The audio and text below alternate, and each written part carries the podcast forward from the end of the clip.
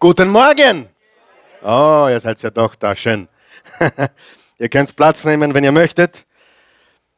Ja, schön, dass ihr da seid. Schön, dass ihr zuschaut. Wir wollen euch alle begrüßen. Wir sind im äh, zweiten Teil und ich gehe gleich zur Sache, damit wir keine Zeit verlieren, weil wir so viel zu covern haben heute. Wir sind im zweiten Teil unserer neuen Serie von Botschaften mit dem Titel Supernatural oder Übernatürlich, die Wahrheit über die unsichtbare Welt. Und wir haben gesagt, die Bibel ist ein übernatürliches Buch und die Bibel erzählt eine komplette Geschichte von Anfang bis zum Ende. Es ist eine Geschichte, es sind nicht zwei Geschichten, es ist eine Hauptgeschichte.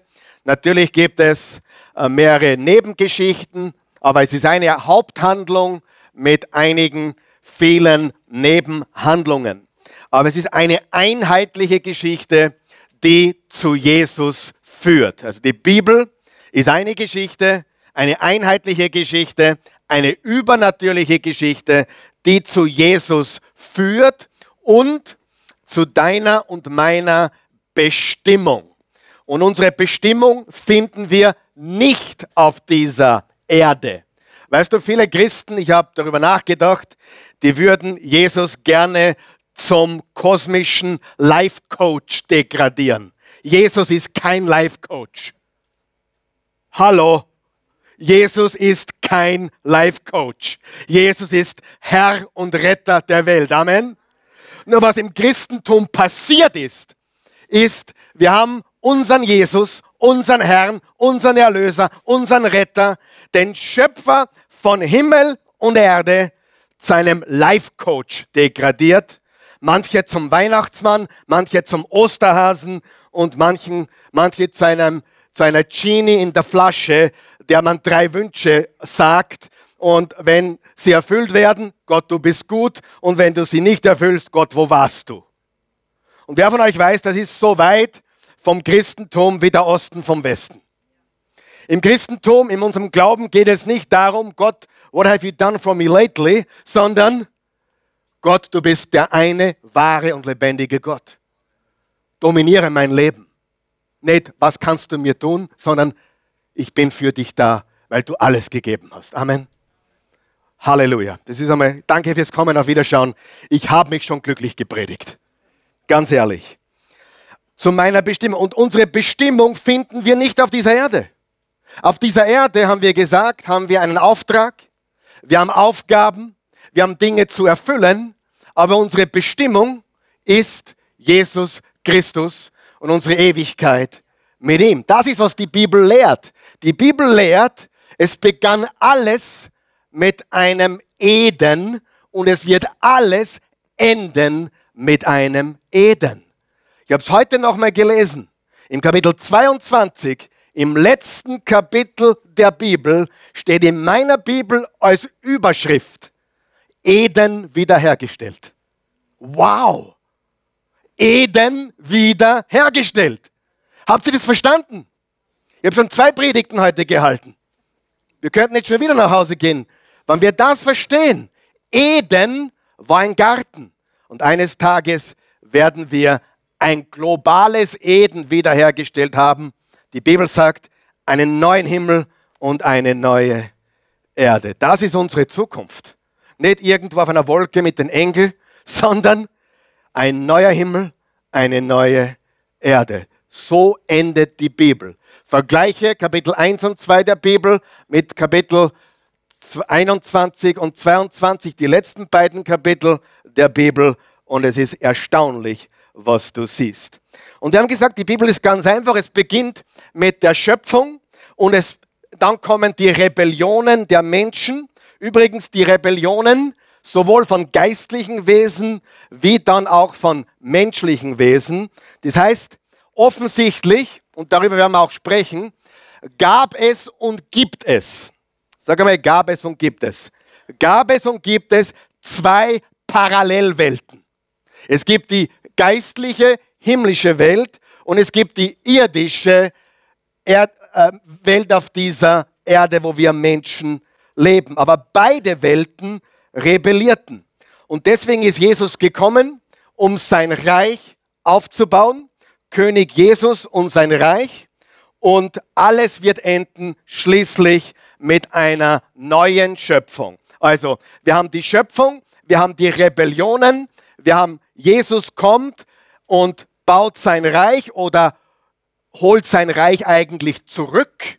Ja, es ist etwas, was er wieder Erlösung heißt, zurückkaufen und alles endet mit einer neuen Schöpfung und einer neuen Erde. Übrigens, Eden heißt Wonne und Babylon heißt Chaos.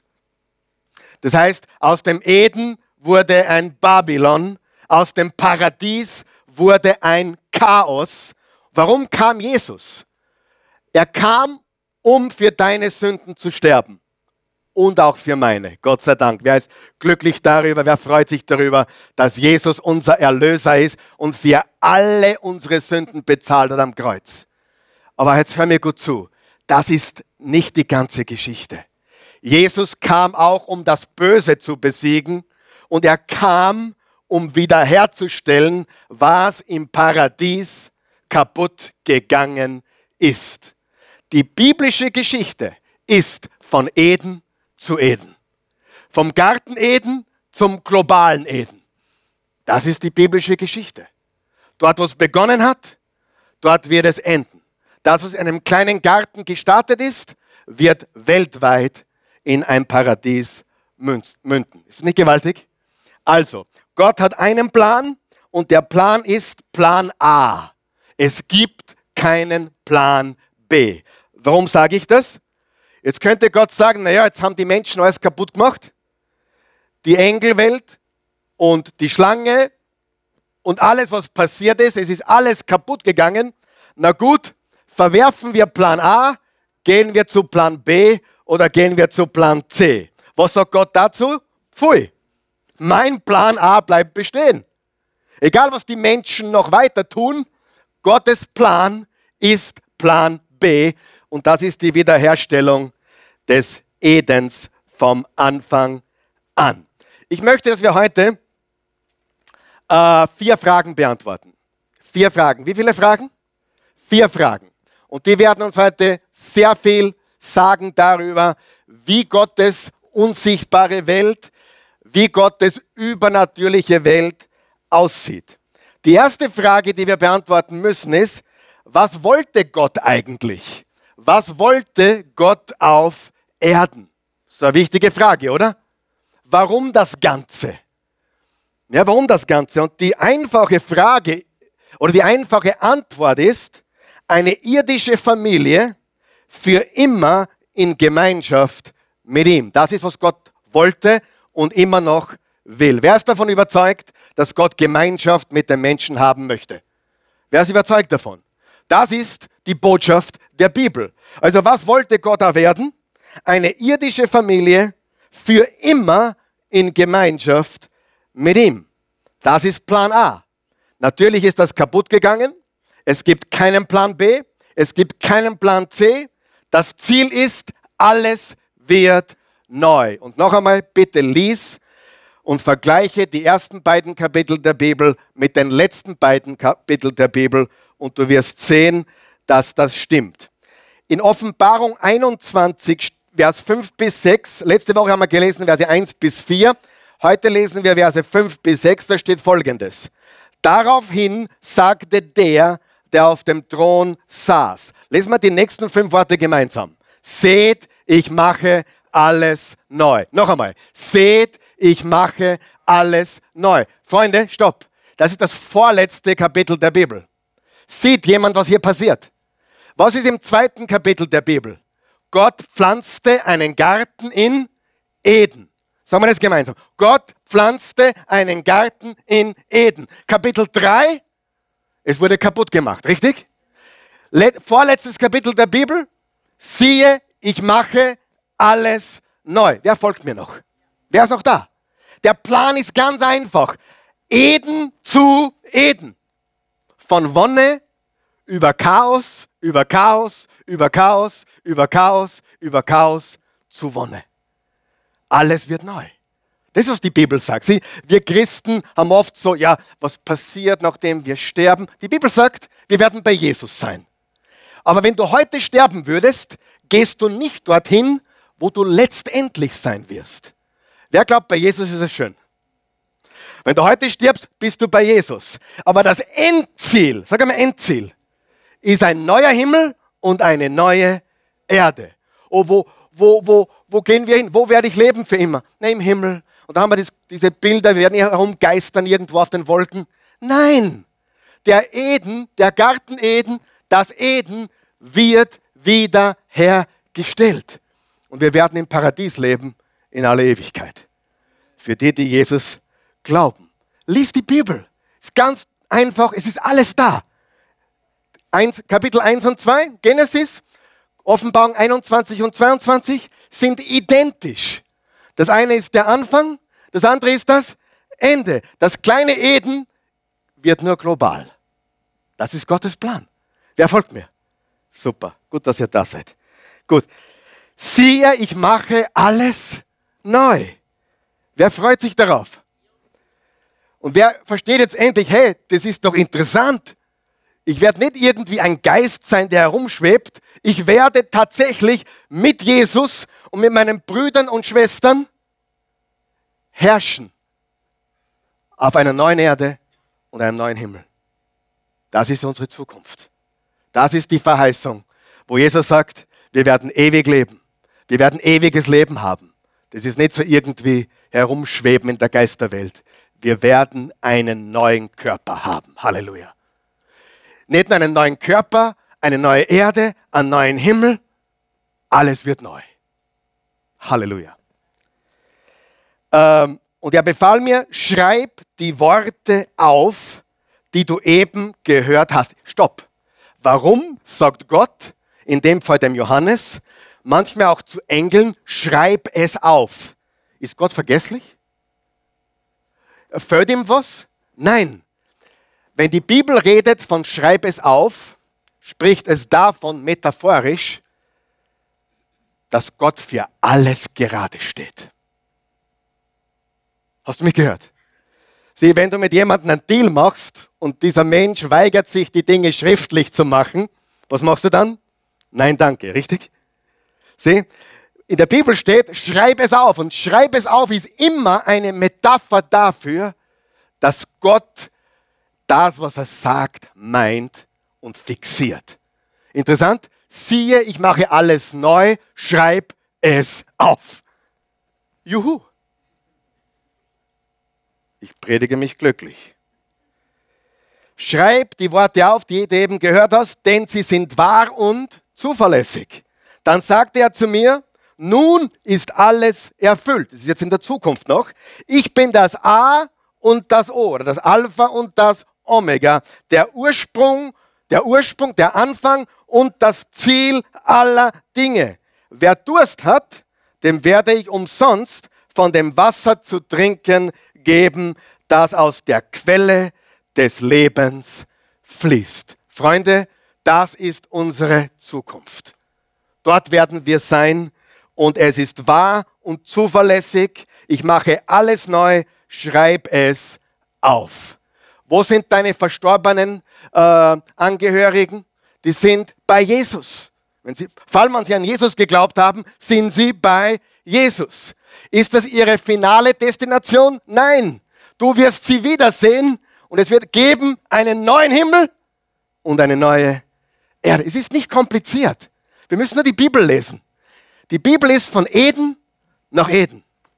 Viel Babylon dazwischen. Viel Chaos dazwischen. Babylon ist Verwirrung. Babylon bedeutet Verwirrung. Babylon bedeutet Chaos. Und Gott macht immer aus Chaos ein Eden. Sogar der zweite Vers der Bibel beschreibt das bereits. Und Tohu Wabohu. Und Gott sprach in das Tohu Wabohu und es entstand die Erde, wie sie dann entstanden ist mit dem ganzen Paradies. Gott macht aus Babylon, jetzt sind wir noch auf Babylon, aber es wird ein Eden wieder geben. Das ist die erste Frage. Es wird also eine komplette Wiederherstellung geben, eine komplette Restaurierung, eine komplette Umkehrung aller Dinge. Und ich wiederhole mich gerne, weil es so wichtig ist. Vergleiche die ersten beiden Kapitel der Bibel mit den letzten beiden Kapiteln der Bibel. Ich habe lange gebraucht, das zu checken. Die sind fast identisch, wenn man nach den richtigen Dingen sucht. Das Paradies am Anfang und das Paradies noch viel größer, noch viel größer am Ende. Warum ist das so wichtig? Das ist sehr wichtig, um den gesamten Kontext der Bibel zu verstehen. Wenn du die ersten beiden Kapitel verstehst und die letzten beiden Kapitel der Bibel verstehst, dann kannst du alles dazwischen richtig einordnen, oder? Sieh, wie kann ich einordnen, dass ein geliebter Mensch verstorben ist? Wie kann ich das einordnen, wenn ich keinen Glauben habe? Schwer, oder? Aber wenn mein Glaube an Jesus und an ein neues Paradies ist, wie ordne ich dann alles ein? Ganz anders, oder? Weil ich weiß, es ist zwar jetzt Chaos und Babylon, aber eines Tages wird wieder Eden und Paradies sein. Und noch viel größer als je zuvor. Das ist sehr, sehr wichtig. Also, was wollte Gott? Frage Nummer eins. Gott wollte eine irdische Familie für immer in Gemeinschaft mit ihm. Frage, gibt es dazu einen Plan B? Nein, es gibt nur Plan A. Wird er diesen Plan haben? Können wir Christen jetzt schon Gemeinschaft mit ihm haben? Also wir kriegen einen Vorgeschmack auf das, was kommt. Wenn du an Jesus Christus glaubst, hast du einen Vorgeschmack auf das, was kommen wird. Nämlich, du wurdest geschaffen für Gemeinschaft mit Gott. Du wurdest geschaffen, um mit ihm zu sein, in seiner Gegenwart. Dafür wurde der Mensch gemacht. Frage, gibt es dazu einen Plan B? Nein. Was ist Plan A? Ein globales Eden für immer und immer, forever and ever mit ihm. Okay? Plan A ist ein globales Eden. Wird Gott das haben? Definitiv. Wird das kommen? Ganz, ganz sicher. Was wollte Gott? Eine irdische Familie, die für immer mit ihm Gemeinschaft hat. Ich glaube, wir verstehen es. Jesus kam, um eine schlussendlich komplette Wiederherstellung zu erwirken. Werden wir hier, hier auf Erden eine komplette Wiederherstellung erleben? Nein. Wir werden hier älter, die Haare werden grauer, die Tränensäcke hängen tiefer und einiges anderes auch. Ja? Es hängt vieles, was mal da war, ist jetzt weiter unten. Es ist normal. Das ist der Verlauf der Zeit und der Welt, in der wir leben. Also bitte, erhoffe dir kein Eden auf Erden, aber erhoffe dir ein siegreiches Leben hier auf Erden in Erwartung auf eine immerwährende Gegenwart bei Gott mit Jesus, herrschend über Himmel und Erde. Plan A ist ein globales Eden. Gibt keinen Plan B. Es ist so einfach, oder? Zweite Frage. Warum hat Gott uns gemacht? Hat ihm was gefällt? Nein, es hat ihm nichts gefehlt.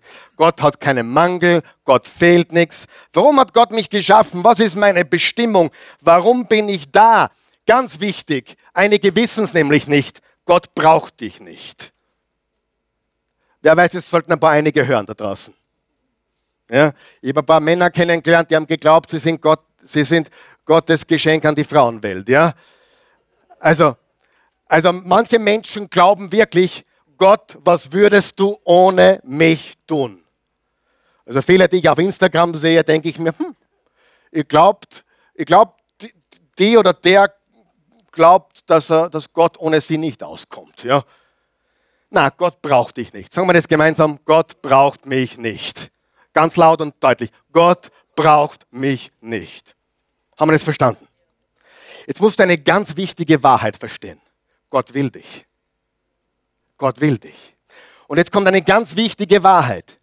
Ich glaube, der David und ich haben mal darüber gesprochen. Ich kann mir nicht mehr genau erinnern, wie die Konversation lief, aber es ging darum, Weisheit ist, wenn ich erkenne, wie wichtig ich bin, aber gleichzeitig verstehe, wie unbedeutend ich bin. Das ist ein Paradoxon. Das ist ein Paradoxon wie viele Dinge im Leben. Aber ich muss verstehen, bin ich wichtig?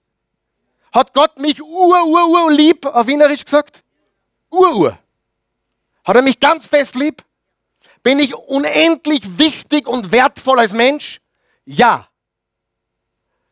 Geht die Welt unter, wenn es mir morgen nicht mehr geht? Na. Das heißt, ich bin total wichtig und wertvoll in Gottes Augen, aber gleichzeitig so unbedeutend, dass nicht einmal kaum mehr wer, mehr, wer merken würde, wenn es mich morgen nicht mehr gibt. Richtig? Und dieses Paradoxon müssen wir richtig einordnen. Interessanterweise haben wir in der Welt genau das umgekehrte Problem. Die Menschen glauben, sie sind Gott, aber sie töten ungeborene Menschen und andere Menschen, als wäre das Leben nichts wert. Genau umgedreht. Oh, sie spielen Gott, sie spielen sich auf, Götter in weißen Kitteln, zum Beispiel, nur ein Beispiel, oder in der Politik. Sie spielen Gott und glauben gleichzeitig, der Mensch ist Dreck. Und es ist genau umgekehrt. Du bist nicht Dreck. Du kommst aus dem Dreck, aus dem Staub der Erde.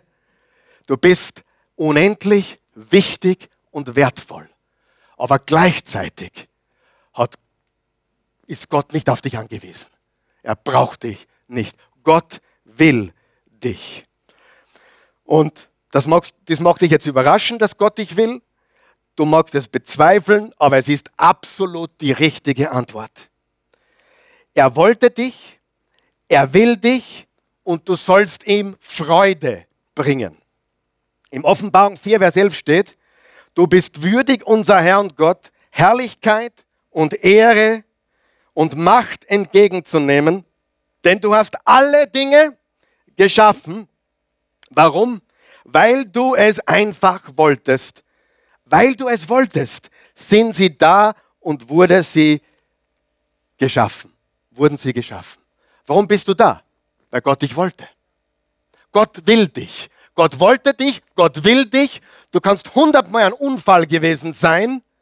Gott wollte dich und er will dich immer noch. Braucht er dich? Nein aber er will dich. Könnte er ohne dich? Bestimmt. Aber das ist, worum es geht. Übrigens, nichts von dem, was ich sage, ist neu. Ihr habt nichts erfunden. Ich bin nur ein Lieferant, ein Postbote heute Morgen. Gott will dich. Gott liebt dich.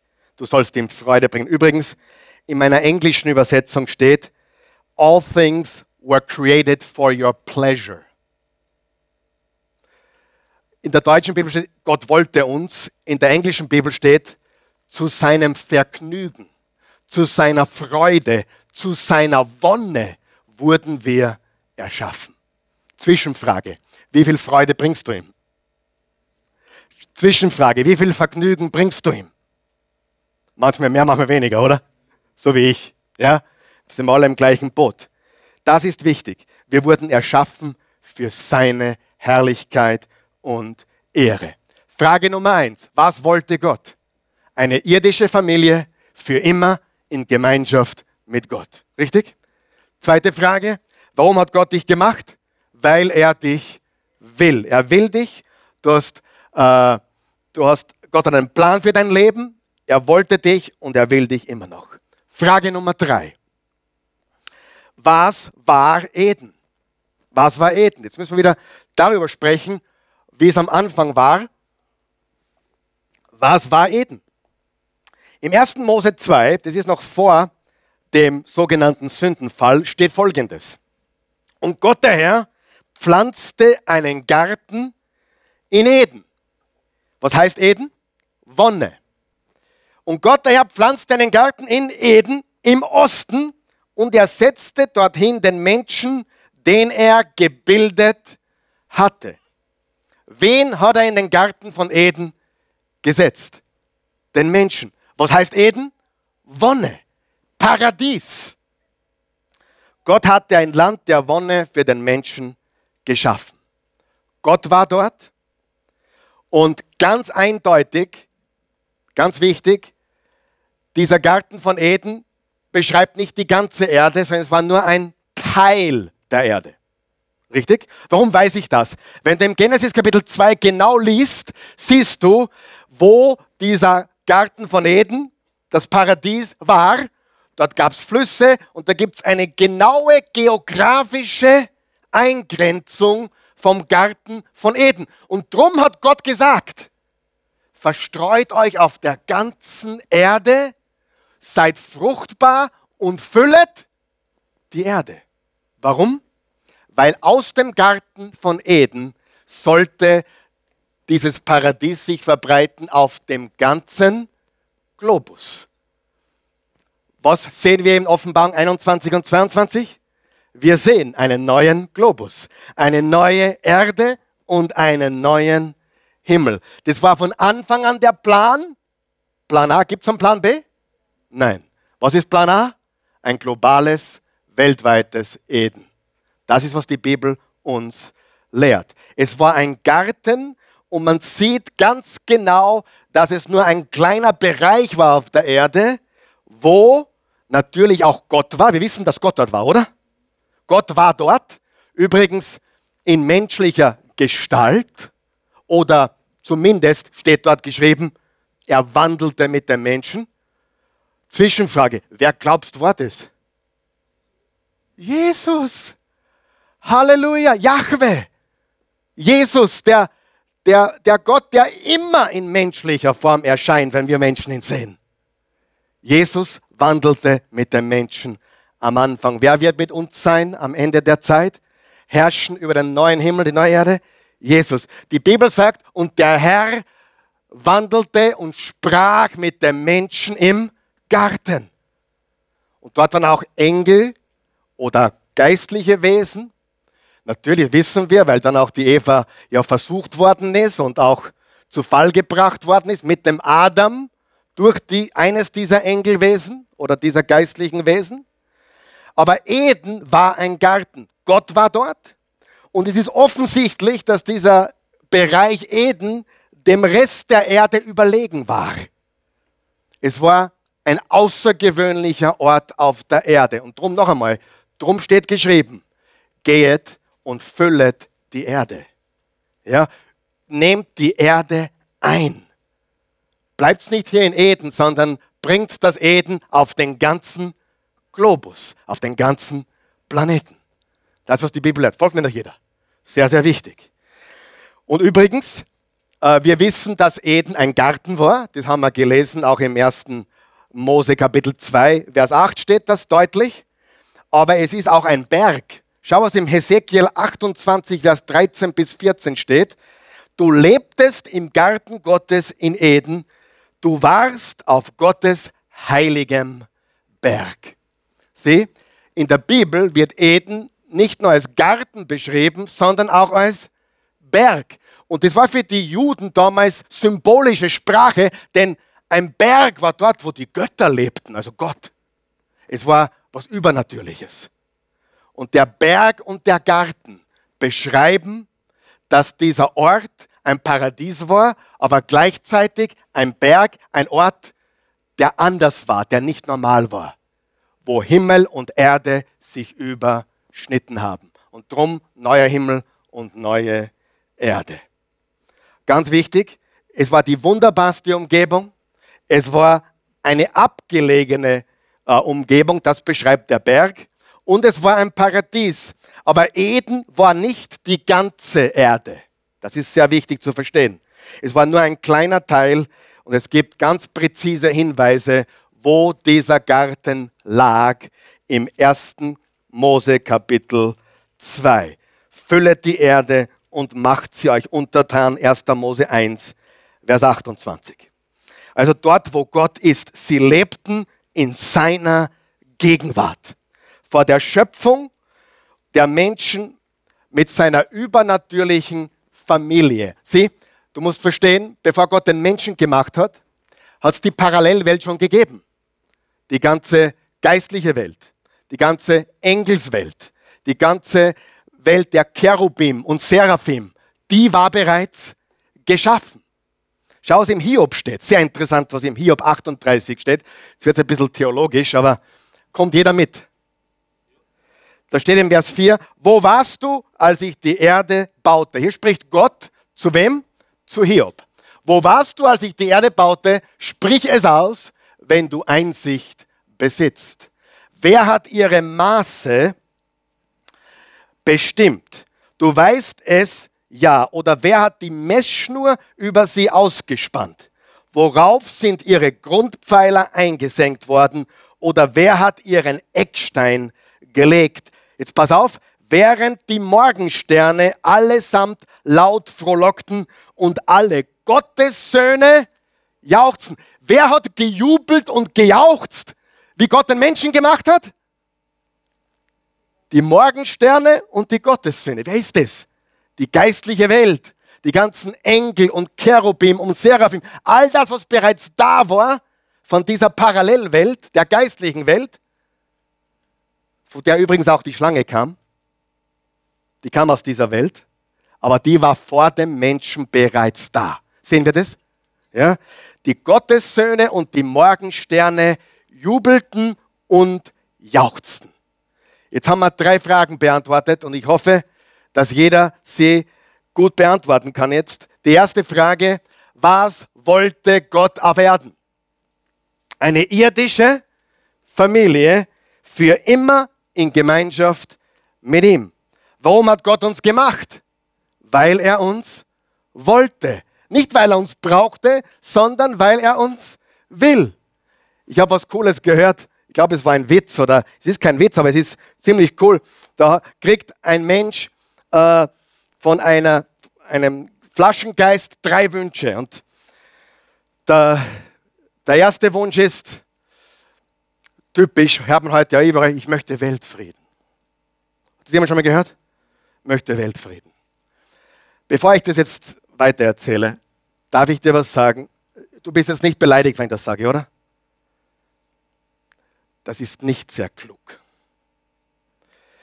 Jetzt, jetzt hat er um Weltfrieden gebetet. Alleine mit, dieser, mit diesem Flaschengeist Weltfrieden. Und er geht aus dem Zimmer und alle Menschen waren weg. Darf ich dir was sagen? Denk einmal logisch mit. Wenn du hier alleine im Raum wärst, auf die Knie gingst und sagst, Gott schenke Weltfrieden. Wenn du rauskommst aus dieser Tür, findest du keinen Menschen mehr vor. Weltfrieden gibt es nur dann, wenn wir alle nicht mehr da sind. Verstehen wir wie soll ich das vernünftig sagen, die mangelnde Intelligenz an diesem Wunsch. Für Weltfrieden zu, zu herrschen, gehöre ich weg, du weg, können wir alle weg. Sind wir uns deiner Meinung? Weil wenn einer Unfrieden stiftet bei mir zu Hause in meiner Familie, dann ist es der Karl Michael. Oder der Gabriel. Oder der Gideon. Oder der Samson. Manchmal die Christi. Aber immer einer von uns. Da gibt es keine äußeren Einwirkungen. Der Teufel muss nicht einmal nachhelfen. Wir schaffen uns genügend Unfrieden selbst. Stimmt es? Denk logisch, bitte. Hast dein logisches Hirn eingeschaltet? Weltfrieden gibt es nur dann mehr, wenn es keinen freien Willen mehr gibt. Solange es deinen freien Willen und meinen freien Willen gibt, jetzt zerplatzt sich eure Seifenblase, wird es in dieser Welt nicht besser, sondern schlimmer. Wir werden nicht, nicht freigebiger, wir werden egoistischer. Wir werden nicht netter, wir werden nur feuscher netter. Stimmt es oder nicht? Freunde, das Gebet nach Weltfrieden ist ein Pfeifentraum. Verstehen wir das? Warum? Weil wir Menschen es schaffen, uns selbst zu zerstören. Und das wird so lange weitergehen, wie lange es uns gibt, bis wir eines Tages im neuen Eden, im globalen Eden, neue Menschen sind und alles neu geworden ist. Also bitte, bet weiter für Weltfrieden und du wirst bald allein sein. Ganz allein. O Vater im Himmel, schenke mir in meiner Familie kompletten Frieden. Ja, nächsten Tag sind alle weg. Hast du schon überlegt, warum es heute so viele Menschen gibt, die alleine leben? und warum so viele Menschen einen Hund oder einen Kotz haben? Ich habe einen Hund, super. Weißt du warum? Der Hund, der macht keinen Unfrieden. Der redet nicht zurück. Ja? Das ist ganz wichtig. Ich hoffe, ihr versteht, was ich sage. Wir müssen die Dinge beim Namen nennen. Wir sind mitten im Babylon. Wir sind mitten im Anti-Eden. Sag mal Anti-Eden. Anti-Eden, Babylon, Chaos, Verwirrung. Und du kannst nicht erwarten, dass Menschen plötzlich gut sind, wenn sie verdorbene Sünder sind. Warum ist Jesus gekommen? Um uns zu retten von unserer Schuld. Warum ist er noch gekommen? Um alles Böse zu besiegen. Hat er das? Ja. Wann werden wir das sehen? In der Zukunft. Das ist noch nicht da. Das ist noch nicht da. Aber Weltfrieden passiert nicht, solange wir hier sind. Und die dritte Frage, was ist Eden? Ein Platz der Wonne, wo Gott ist, dem Rest der Erde überlegen, ein Garten und ein Berg. Eden war nicht die ganze Erde, sondern ein Teil. Und der Auftrag an die Menschheit war, Eden in die ganze Welt zu bringen. Warum hat Jesus gesagt, ich bin gekommen, um mein Reich zu bauen? Und das, das Reich Gottes ist nahe herbeigekommen. Wollen wir gemeinsam Reich Gottes bauen jetzt auf der Erde?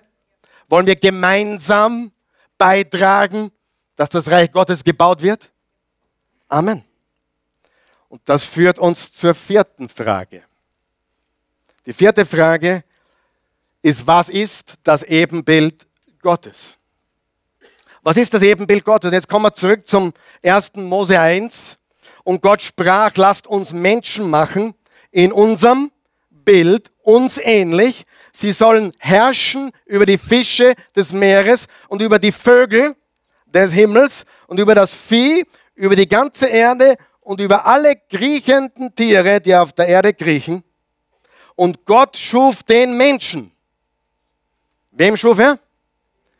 Nach seinem Bilde oder Ebenbild. Nach dem Bild Gottes schuf er ihn als Mann und Frau schuf er sie.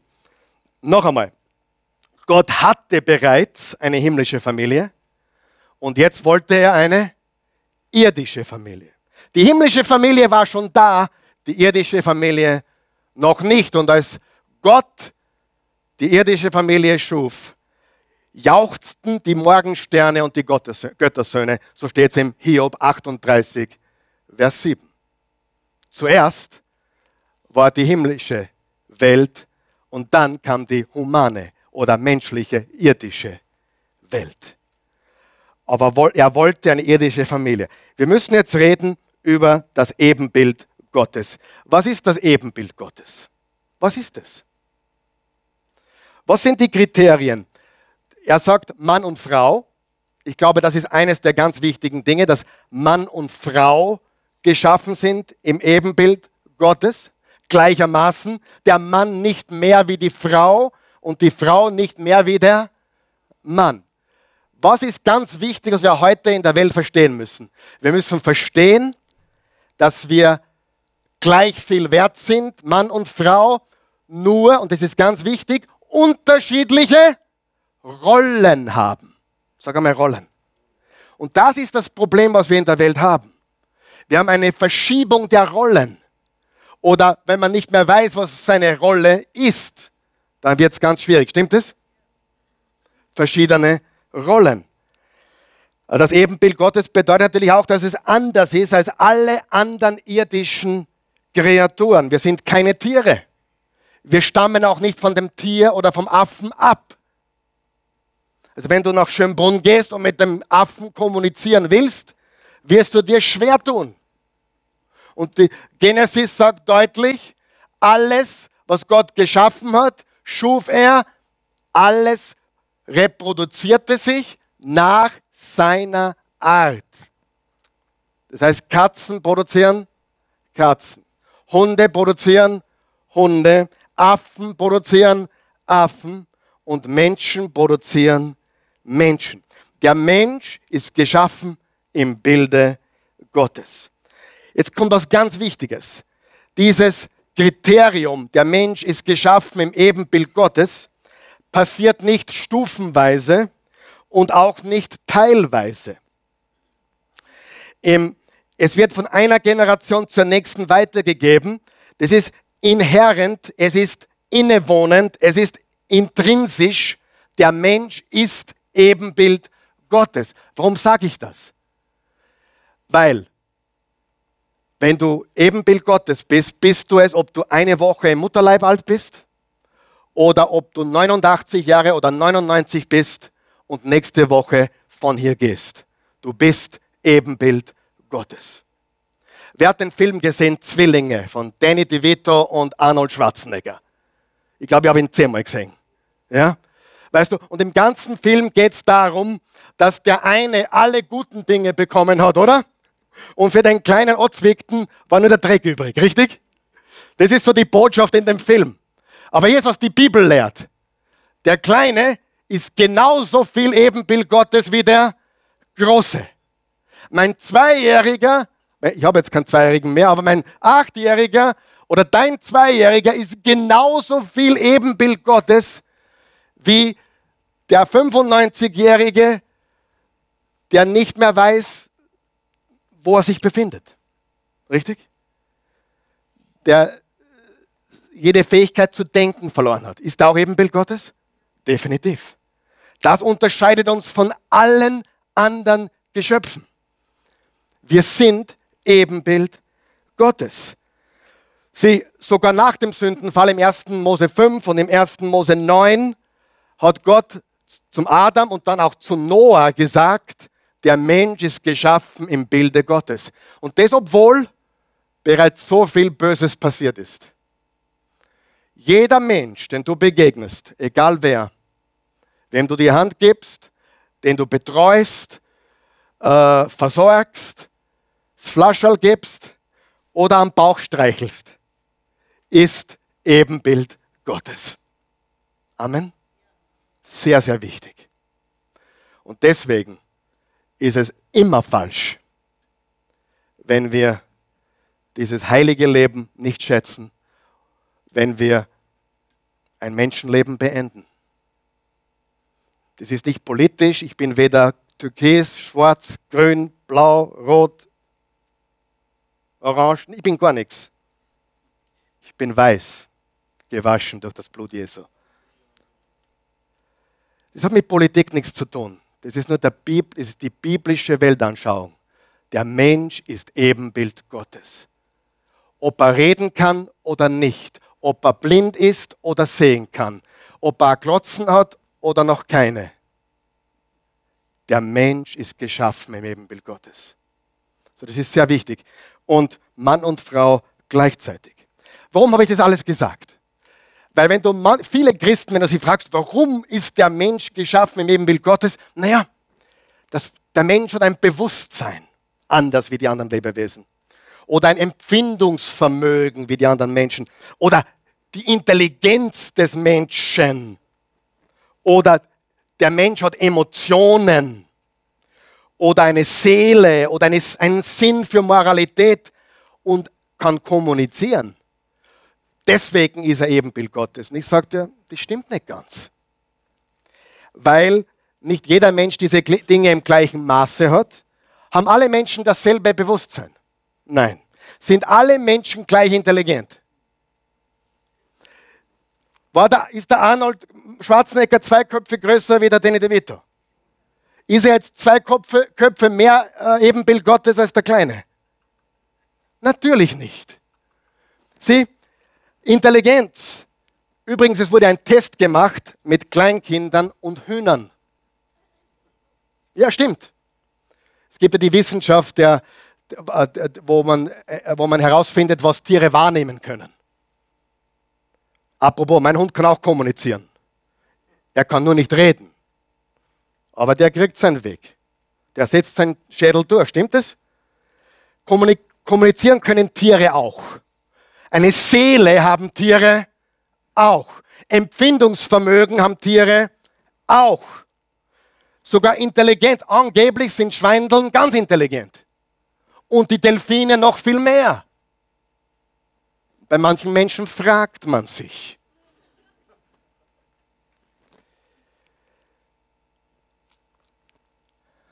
Und zwar wurde studiert, dass Hühner, wenn sie frei, freigelassen werden, sie kommen am Abend zurück in die Hütte. Probiert es mit deinem Zweijährigen. Verstehst du, was ich sage?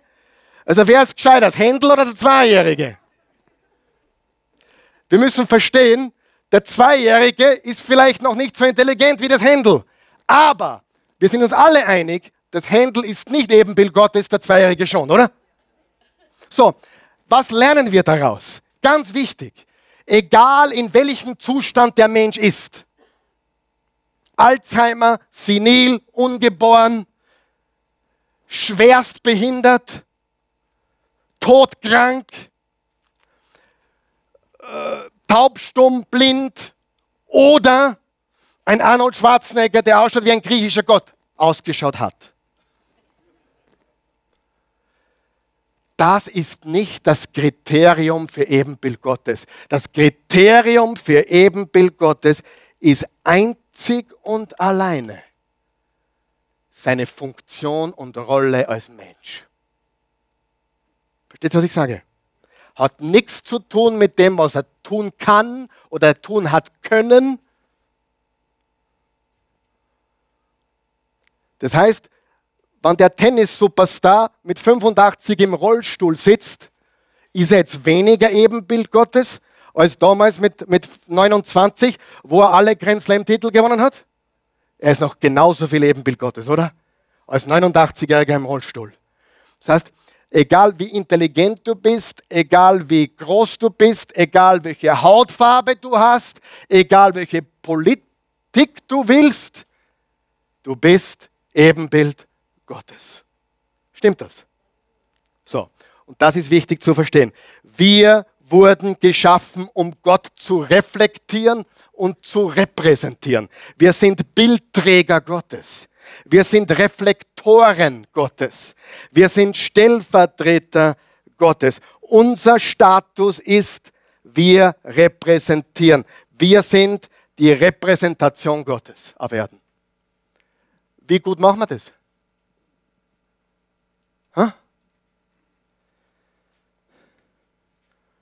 Hast du gewusst, es geht nicht um dich? Heute haben wir schon gelernt, Gott braucht dich nicht, aber er will dich. Warum will er dich? Weil er sich in dir verwirklichen will. Er will, dass du ihn dort, wo du bist, arbeitest, lebst und webst, repräsentierst. Egal, was du tust. Also ich finde, Lionel Messi macht es fast perfekt. Ich glaube von ganzem Herzen. Einige werden jetzt, oh, jetzt redet er vom Fußballer, der vielleicht nicht einmal gläubig ist oder halb katholisch ist. Wir wissen, ich weiß nicht, wie gläubig der ist. Aber wer von euch glaubt, wenn Gott schaut vom Himmel und dem Lionel Messi herumtanzen sieht um die anderen Haxen, sagt er, boah, genau so haben wir das vorgestellt. Weißt du, lass uns bitte mit diesem übergeistlichen, abgehobenen, Quatsch aufräumen. Gott freut sich, wenn du ein guter Tennisspieler bist. Gott freut sich, wenn du gut kicken kannst. Aber wenn du kickst, dann kick gescheit. Und trainier so, als würde ich sagen, Jesus, danke für das Talent. Alles für dich. Nicht halbherzig. Wenn Gott dir ein Talent gegeben hat, die Violine zu spielen, dann ist das Gott. Und wenn du sie spielst wie ein Meister der Geige, dann schaut Gott auf und sagt, boah, Genauso wollte das. Ich kann dieses übergeistliche, abgehobene, ich bin jetzt Christ geworden, ich darf nur mehr christlich sein. Ich halte das nicht aus. Wenn Gott dir eine Gabe gegeben hat, dann freut sich Gott daran, wenn du diese Gabe zu seiner Ehre einsetzt. Sind wir noch da? Das hat nichts mit überheilig zu tun oder sonst. Gott ist der Urheber aller deiner Gaben und Talente und du bist geschaffen im Ebenbild Gottes und wenn du ihn als Fußballer repräsentieren kannst, dann mach es mit deiner ganzen Seele. Und wenn du es als Klaviermeister oder Opernsänger oder Sängerin tun kannst, dann mach es mit deiner ganzen Kraft. Aber hör auf zu sagen, na Gott will nicht mehr, dass ich das tue, weil Fußball oder Tennis oder Geige spielen ist nicht heilig genug. Wer von euch hat gewusst, Putzen ist heilig. Aber Putzen ist auch unheilig. Wenn du putzt und jammerst, bist du unheilig. Wenn du putzt und Gott dankst dabei, bist du heilig. Richtig? Es geht darum, dass wir das, was wir haben, zu seiner Ehre einsetzen. Er hat uns als Menschen geschafft, Gaben, Talente, Fähigkeiten.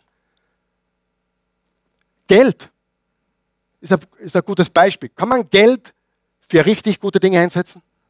Kann man Geld einsetzen, um Gottes Reich zu bauen? Ja oder nein? Kann man Geld einsetzen, um die Welt zu zerstören? Also lass uns aufhören. Geld ist weder böse noch gut. Es ist ein Werkzeug. Fußball ist ein Werkzeug. Tennis ist ein Werkzeug. Die Geschäftswelt ist ein Werkzeug. Gut reden zu können ist ein Werkzeug. Aber kann ich gut reden für Gutes und genauso zur Zerstörung von Menschen? Ich glaube, es gibt ein paar ehemalige, ganz große, äh, bekannte Leute, die ihre Redegabe sehr satanisch eingesetzt haben, oder? Ich glaube, da hat es jemanden gegeben, der Österreicher war und in Deutschland gewirkt hat. Hat er eine Gabe gehabt? Sie, die Gabe an und für sich ist ein Geschenk Gottes. Wir sind seine Bildträger, wir sind Reflektoren, wir sind Stellvertreter. Im 2. Korinther 5, Vers 20 steht, wir sind Botschafter an Christi Stadt. Jetzt kommen wir zu einem ganz wichtigen Punkt. Ich beweise euch jetzt noch etwas. Im 2. Mose 20 sind die zehn Gebote gelistet. Ich schau, was da steht. Du darfst, zweites Gebot, du darfst den Namen Jahwes, deines Gottes, nie missbrauchen. Weißt du, was die meisten Christen glauben, dass es bedeutet? Du darfst nicht fluchen. Richtig? Du darfst nicht äh, mit dem Namen Jesu oder Gott, äh, was der, ich darf es jetzt nicht sagen, also darf keine Beispiele bringen heute, aber du, also, du darfst den Namen Jahwes, deines Gottes, nie missbrauchen. Im Urtext steht es ganz anders. Sag einmal ganz anders. Da steht es so, du darfst den Namen Gottes nicht falsch tragen. Tragen. Welchen Namen trägst du, Herr Grünberger? Welchen Namen trägst du, Herr Jetzinger? Herr Eldip? Wir repräsentieren mit unserem Namen unsere Familie, ja oder nein? Und mit wir repräsentieren oder tragen den Namen Gottes. Und wenn da steht, du darfst den Namen Jahwes deines Gottes nicht, nicht missbrauchen, heißt das nicht, nicht nur, dass du nicht fluchen sollst und nicht Jesus falsch verwenden solltest, sondern du sollst Gott richtig repräsentieren. Das ist die Bedeutung. Seid ihr noch wach? Bin gleich fertig. Im 2. Timotheus 2, Vers 19 sagt Paulus zu Timotheus, wer den Namen des Herrn nennt, meide das Unrecht. Wer den Namen des Herrn was? Nennt oder trägt, meide das Unrecht. Welchen Namen tragen wir als Christen? Jeder Mensch ist ein Bildträger Gottes. Jeder Mensch, den du begegnest, ist ein entfremdetes Familienmitglied. Alle. Sie wissen vielleicht nicht, dass Gott sie gemacht hat, aber sie sind geschaffen im Ebenbild Gottes. Sie, der Atheist hat ein Problem. Er entkommt sich selbst nicht. Er schaut in den Spiegel und immer wieder, wieder erinnert, dass da jemand ist und dass da jemand ist, beweist, dass das jemand gemacht hat. Sieh, mein, mein Anzug heute, den ich extra für den Hans heute angezogen habe, er ist, vorgest, er ist vorgestern 80 geworden, der Hans in der ersten Reihe. Fit wie ein Turnschuh. Fit wie ein Turnschuh. Fit wie ein Turnschuh. Und er hat gemeint, ich soll mir endlich mal gescheit wieder mal anziehen. Ja? Und ich habe heute einen Anzug an, weil zu seinem Geburtstag ziehe ich einen Anzug an. Aber dieser Anzug erinnert mich daran, dass irgendeiner, ich habe den Namen vergessen, der Luigi, der kommt vom Luigi. Das heißt, und dann habe ich geschaut, Webseite luigi-irgendwas.com, aha, dieser Anzug hat einen Ursprung. Es ist komplett unlogisch, dass der Stuhl, auf dem du sitzt, nicht woher gekommen ist. Es ist komplett unlogisch, dass, dass irgendwas, was geschaffen ist, nicht einen Schöpfer hat. Unlogisch, oder? Jeder Mensch, den du begegnest, ist ein entfremdetes Familienmitglied. Zum Abschluss schauen wir uns noch an, was über Jesus gesagt wird. Im 2. Korinther 4, Vers 4 steht, der Gott dieser Welt, ist übrigens der Teufel Satan, er regiert diese Welt derzeit, sag mal derzeit, sag mal Babylon. Wer ist, wer ist der Gott des Babylons? Satan. Hat sie mit Blindheit geschlagen. Wen hat er mit Blindheit geschlagen? Deine Arbeitskollegen vielleicht? Ha? Ein paar in der Familie? Kann das sein? Hoffentlich dich nicht mehr. Mit Blindheit geschlagen. Pass auf, sodass ihr Verständnis verfinstert ist und sie den strahlenden Glanz des Evangeliums nicht sehen. Den Glanz der Botschaft von der Herrlichkeit dessen, der Gottes Ebenbild ist, Christus. Wer ist Gottes Ebenbild? Christus. Was hat Jesus gesagt im Johannes 14, Vers 9? Wer mich gesehen hat, hat den Vater gesehen. Im Römer 8, Vers 29 steht, schon vor aller Zeit hat Gott die Entscheidung getroffen, dass sie ihm gehören sollen. Darum hat er auch von Anfang an vorgesehen, dass ihr ganzes Wesen so umgestaltet wird, dass sie seinem Sohn gleich sind. Es ist von dir und von mir die Rede. Er ist das Bild, dem sie ähnlich werden sollen, denn er soll der Erstgeborene unter vielen Brüdern sein. Wer ist das Ebenbild Gottes? Jesus. Sind wir auch Ebenbild Gottes? Ja. Aber ist was kaputt gegangen bei uns? Ja. Wir sind immer noch Ebenbild Gottes, aber etwas ist kaputt gegangen und deswegen ist Jesus gekommen, das Ebenbild Gottes. Und was sollten wir tun, solange wir leben auf der Erde? Ihm immer ähnlicher werden. Ja oder nein? Wem sollen wir ähnlicher werden? heißt es, dass du ausschauen sollst wie Jesus. Come on! Manche Christen, oh, wenn ich einen neuen Körper habe, dann habe ich wieder volles Haar und dann bin ich durchtrainiert und hey, das ist viel, viel bigger, wie, ist viel, viel größer. Und ich hoffe, die, die Christi wird dem Herrn Jesus immer ähnlicher. Aber ich hoffe, sie schaut nie so aus wie er. Ja? Also wäre, wäre tragisch, wenn ihr Frauen ausschauen würdet wie Jesus. Okay. Letzter Vers, hat sie noch bereit? 1. Johannes 3.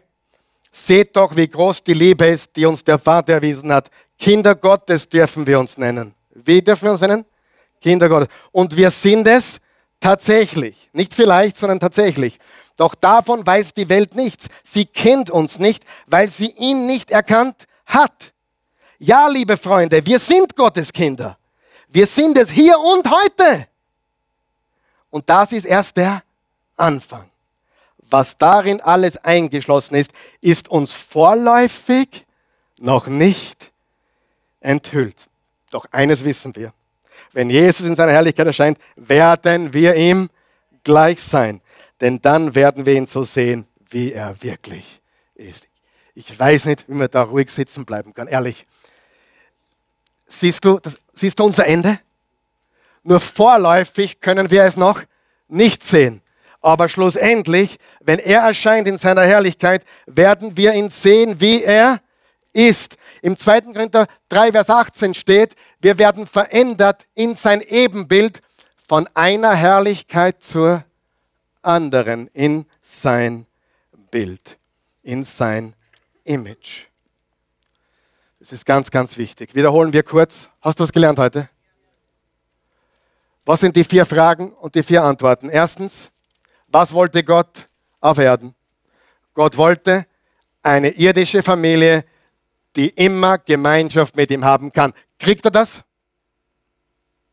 Wir wurden geschaffen für Gemeinschaft mit ihm. Die zweite Frage, warum hat Gott mich gemacht? Weil er mich wollte. Er wollte mich, er brauchte mich nicht, er wollte mich. Die dritte Frage, was ist Eden? Eden ist Wonne, das Paradies am Anfang. Und die Geschichte der Bibel ist von einem Eden zum anderen Eden. Und die vierte Frage, was ist das Ebenbild Gottes? Du und ich, wir sind das Ebenbild Gottes. Wir sind geschaffen, ihn zu repräsentieren, zu reflektieren wir sind seine Bildträger. Wir sind dazu da, um ihn zu verherrlichen mit unserem Leben. Amen. So, jetzt passt bitte gut auf. Wir haben heute gesprochen über Gottes irdische Schöpfung, über dich und mich.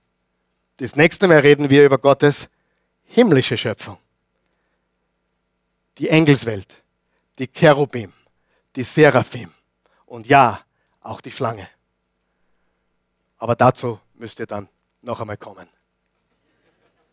wenn es weitergeht mit Supernatural. Aber noch einmal, ich will, dass die vier Fragen sitzen. Frage Nummer eins. Was wollte Gott? Eine irdische Familie, immer in Gemeinschaft mit ihm. Frage Nummer zwei.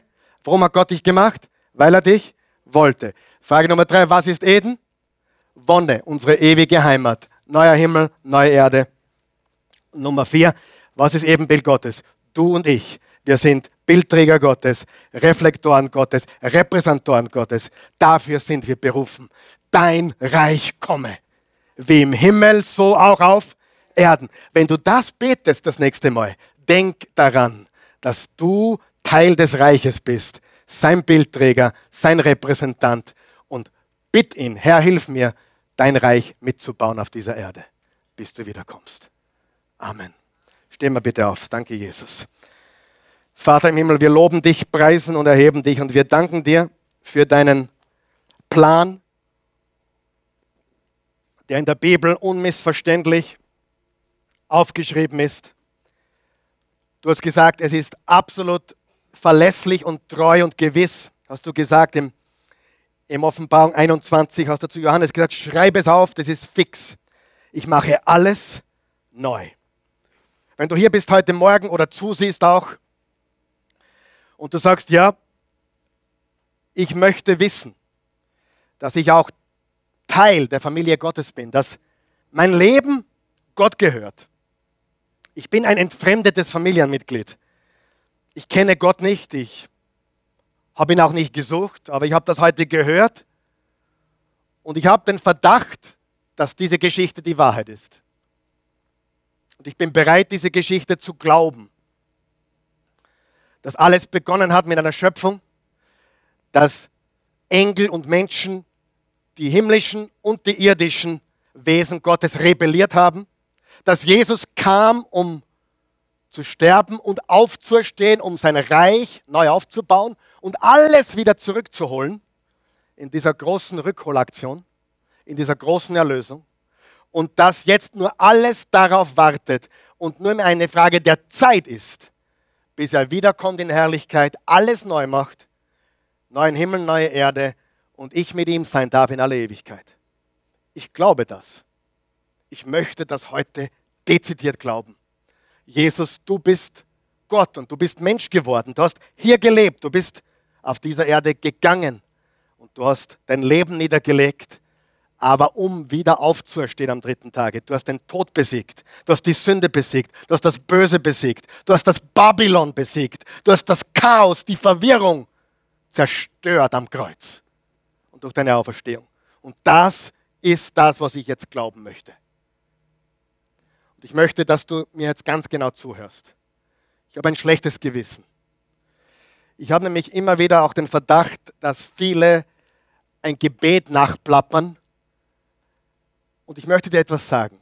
Nur weil du jeden Sonntag da bist oder jeden Sonntag zuschaust und vielleicht sogar auch jeden Sonntag mit uns dieses Gebet betest, heißt nicht, dass du es wirklich glaubst. Ich fordere dich heute heraus.